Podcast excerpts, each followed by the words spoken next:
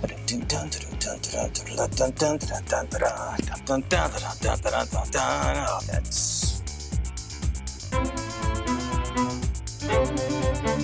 so upbeat. I don't know if we're in the mood for it, but once again, the Aztecs failed to close the deal on the road in the Mountain West, and this time against a very good Nevada team in overtime. Steve Perez here with Louis Weiner. Welcome to another edition of Aztecs All In, where win or lose, we are all in on Aztec athletics, and we say hello to the master of the stats caster, Louis Weiner. Steve, that was a rough one. It was there for the taking, and they did not take it. No, they did not. Aztecs fall short to Nevada in overtime, 70-66. They made it to the overtime after trailing for most of this game. They failed to hold a 4-point lead in the bonus period. We'll talk more about that. But also coming up, Aztec football coach Sean Lewis holds a meet and greet with season ticket holders, getting them all pumped up for the upcoming football season. And speaking of pumped up, the Aztec players have praise for Aztecs Director of Athletics J.D. Wicker for the selection of Sean Lewis. But before we get into that sort of stuff, Lewis, the Aztecs take on the Wolfpack, chance for them to maybe put a little space between them and some of the other people they are tied with in the Mountain West, and instead fall short and get outplayed for most of the game. When you stop to think about it, when you look at how the game shook out, or how, as they say elsewhere, how it went down. I mean, the first half, the Aztecs got off to a very slow start, took forever to score their second points, but still clawed back to trail only 3 at the half. They trailed 27-30. The second half, they made it up, and a lot of just really hard-fought scrambling basketball on the part of both teams, and the Aztecs were able to pull out and overcome, losing Lamont Butler after committing his 5th foul. And they won the second half, 33-30, but that left everybody tied, 60-all. We go into overtime. The Aztecs initially get a bit of a lead, but then cannot close the deal and fall 70-66. And this came for a number of reasons, but what are your thoughts before we get into some of these key statistics? Yes, Steve, I think it was a game of missed opportunities for San Diego State, and when they did have some momentum, they couldn't keep it up. In the second half, there was a situation when Waters drove. It was 42-40 Nevada. Aztecs got a steal. It looked like they were going to tie the game. Butler drove to the basket and missed. Every time it seemed like they were trying to get there, they had trouble. And then when they finally did, they just couldn't sustain it. Butler committed 2 quick fouls in the second half and had 3 at inside of 18 minutes to go. Ledee picked up a foul just inside 15 minutes. There was a lot of fighting for loose balls, and the Wolfpack ended up with their fair share of them. K.J. Himes, who was the big man for the Wolfpack, ended up fouling out, and he picked up a 4th one just inside 12 minutes to play, trying to guard Ledee. And the Aztecs, like I said, it was a struggle. Trammell tied the game at 46, and then Nevada took the lead, and then it was 50-50. San Diego State did not take its first lead of the game, Steve, until 3:47 left in the second half. That's when Jay Pal drove. He scored. Himes fouled out of the game. Jay Pal went to the line and made it 53-52. And at that point, you kind of thought, okay, the Aztecs are going to take over. But they were not able to sustain it at the end of the half. It looked like they had a chance. They got the ball back with 6.5 seconds left at the end of the half. They didn't really get a shot off. Trammell had the ball, but not a decent shot, and it went to overtime. And well, before you get into the overtime, here's the other missed opportunity, because Nick Davidson for the Wolfpack came up with a loose ball that tied the game at 60-all. He was fouled. Incredibly, he could not make the free throw, and the Aztecs did have a chance to come up with the win at 8, you know, with about 8 ticks on the clock. Darrion Trammell ends up with the ball, and he takes that one from long range. There was a lot of contact on that play, and nothing was called.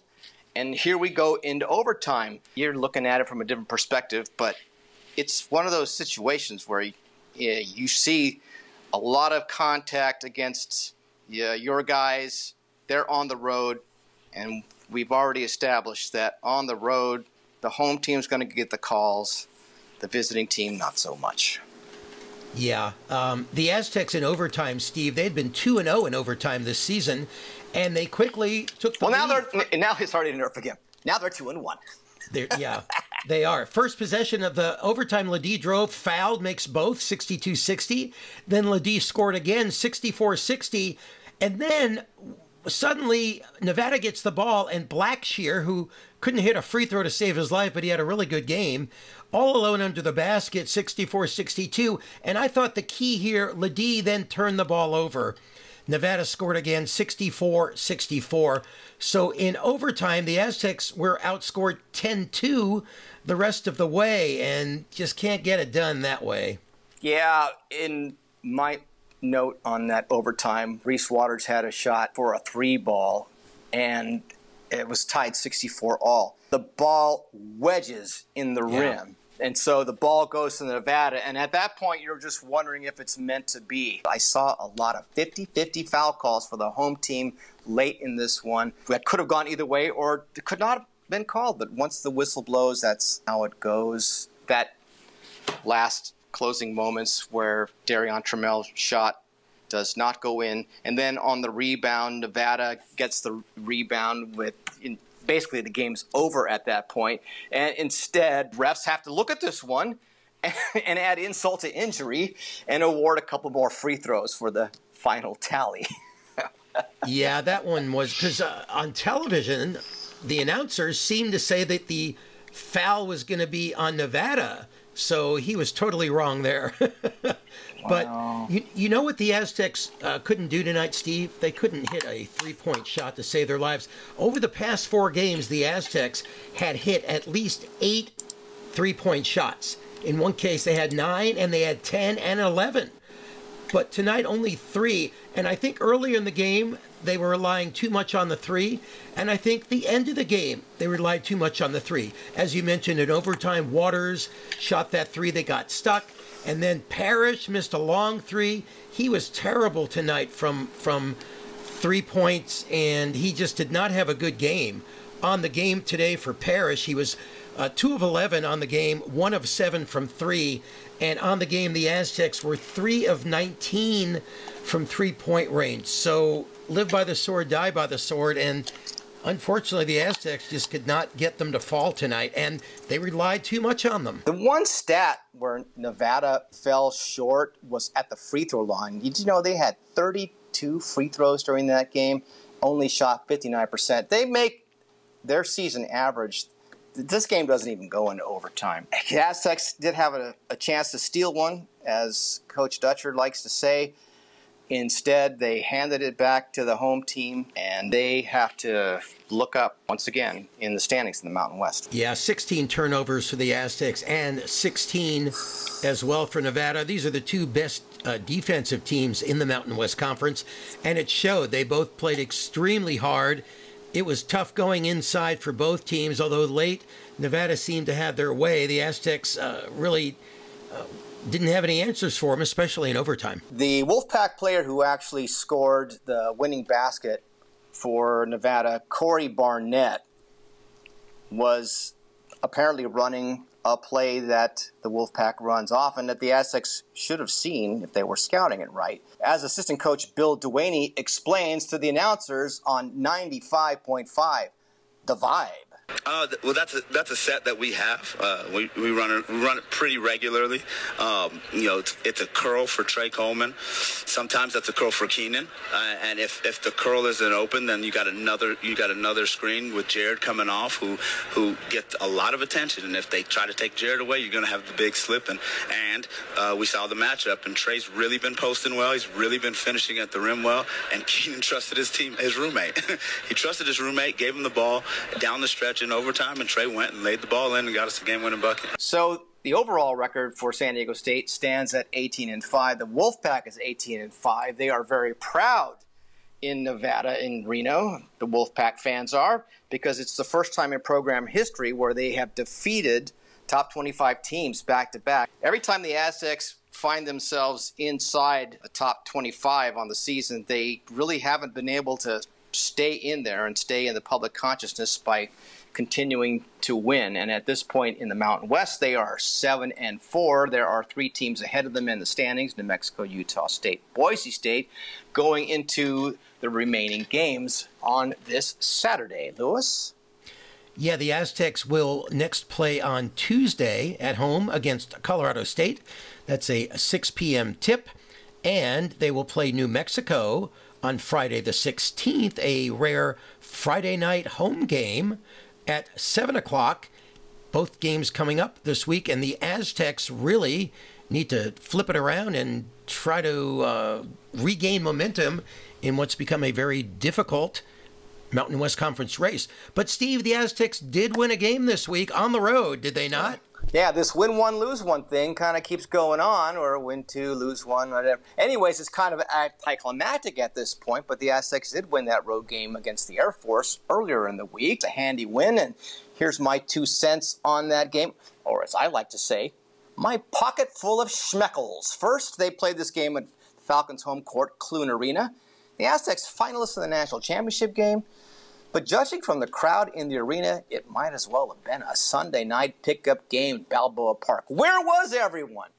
Might have something to do with the Falcons' single conference win when they boat raced the UNLV Rebels on their home court. How'd they win that one? But, you know, almost might have something to do with the fact that you're talking about a military academy, so a home basketball game isn't necessarily a high priority. Aztecs did take care of business. They needed to do it.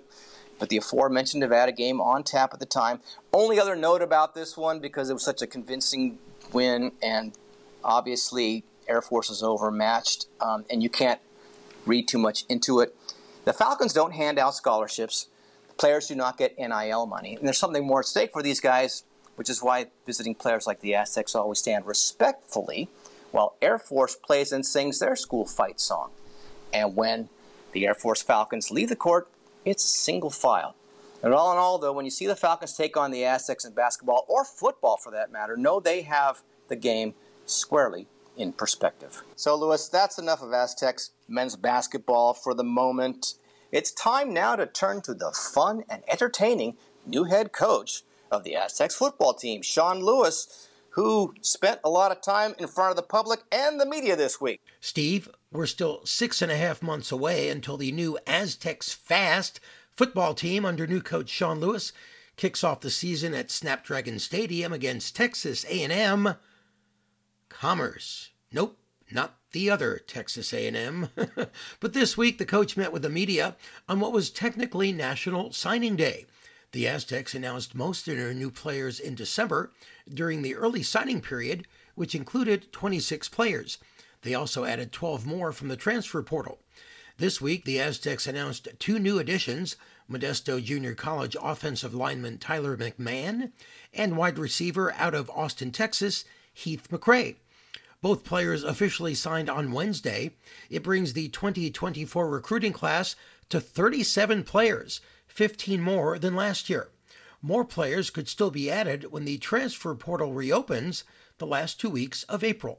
A fun day, exciting day. A little bit of the excitement, I guess, of this day has been taken out of the room with the early signing period and everything, but happy to announce Tyler and Heath today, you know, kind of putting a close and a bow on the signing class for this 2024 cycle. But overall, as we talked about in December, you know, really excited about the class, excited about the work that the staff has done to this point. And obviously, a lot of those guys that we talked about in December are here on campus and rolling and going with us.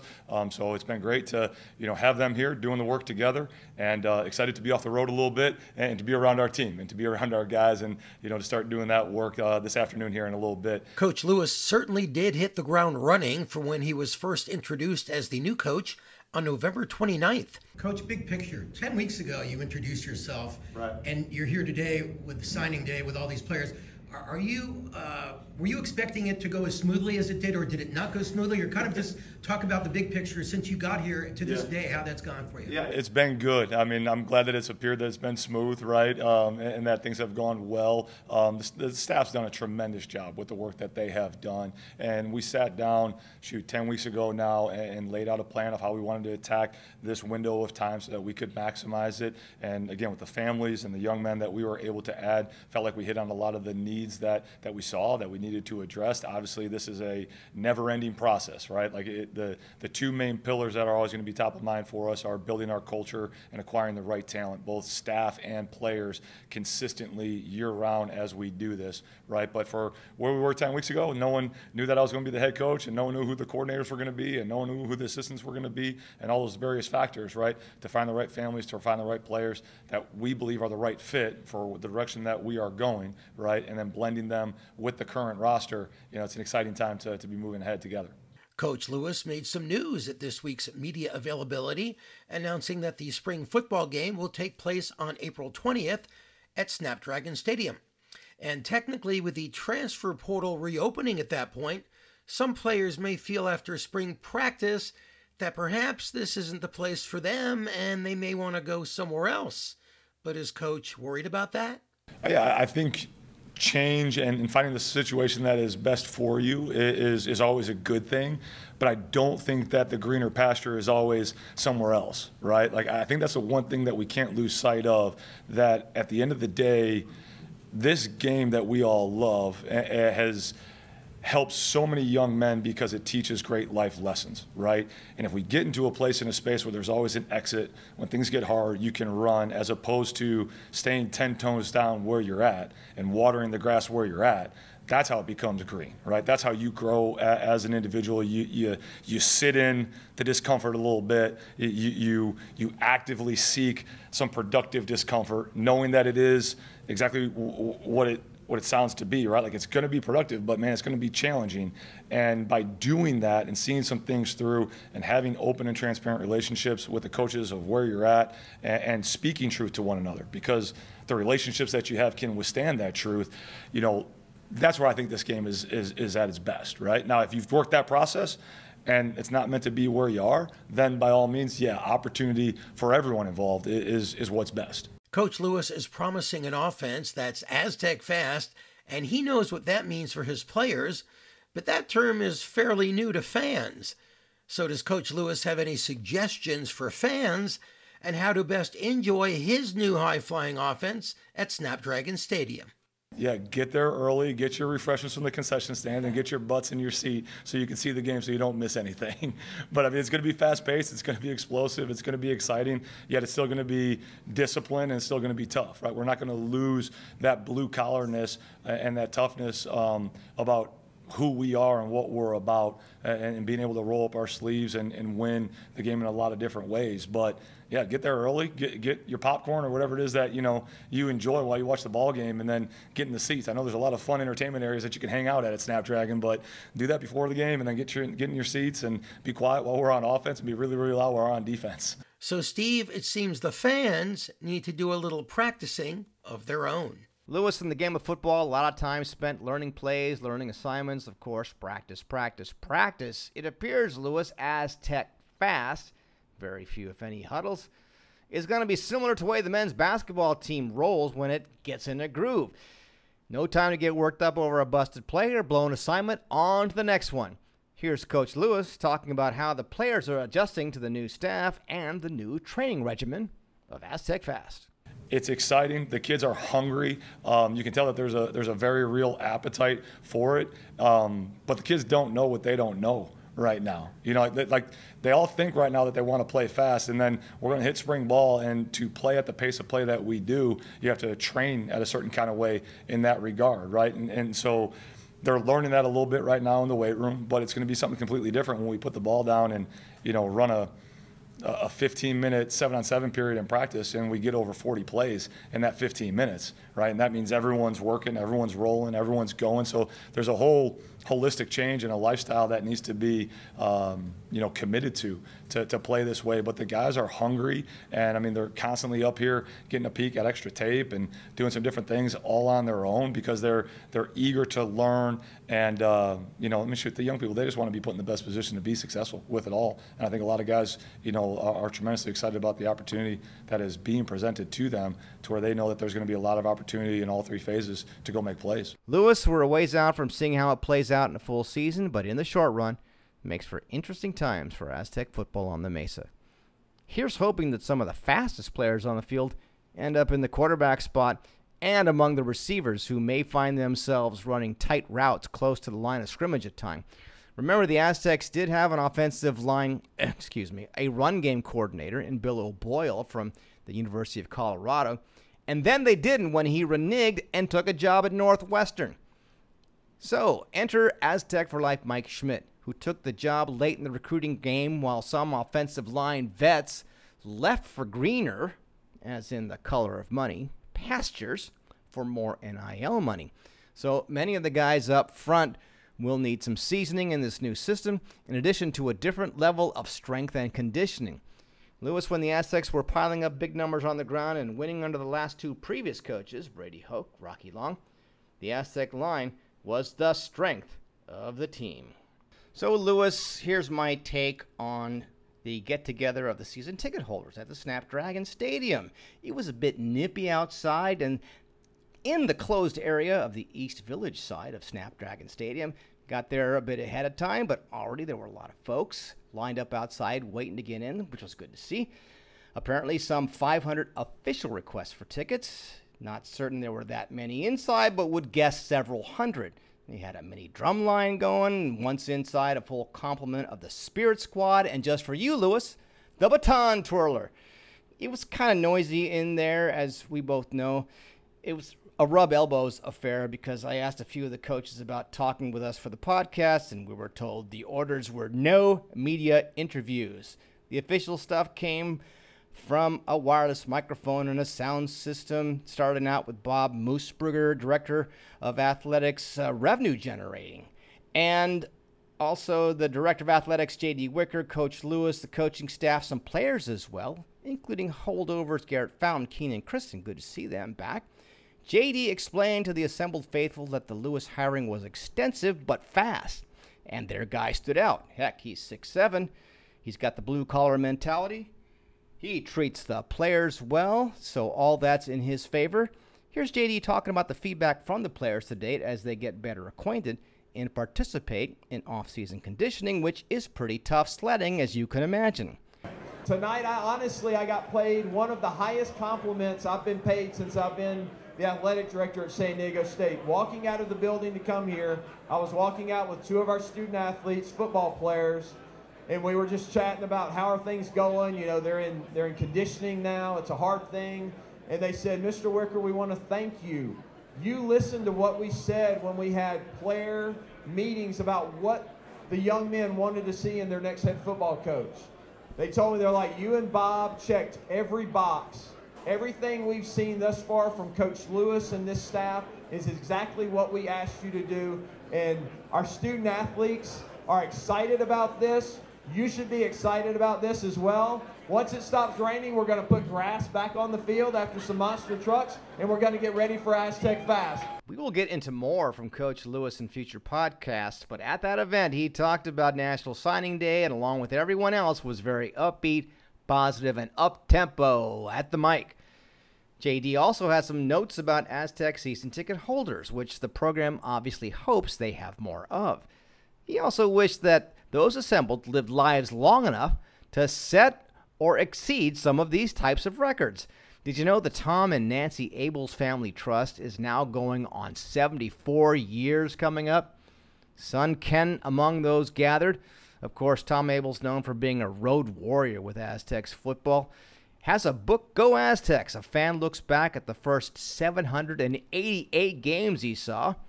Abel's a true Aztec for life. Of course, he left us in 2017 at age 91, but had himself a life as an Aztec. Editor of the school paper, served in the Navy, had a career in public relations, and saw all of those Aztec football games. And Lewis, the Abel's family name, is still going strong in Aztec lore. Finally, Wicker noted there are also 14 season ticket holder accounts of 50 years plus. So God willing, maybe both of us will have an outside shot at that one. Lewis?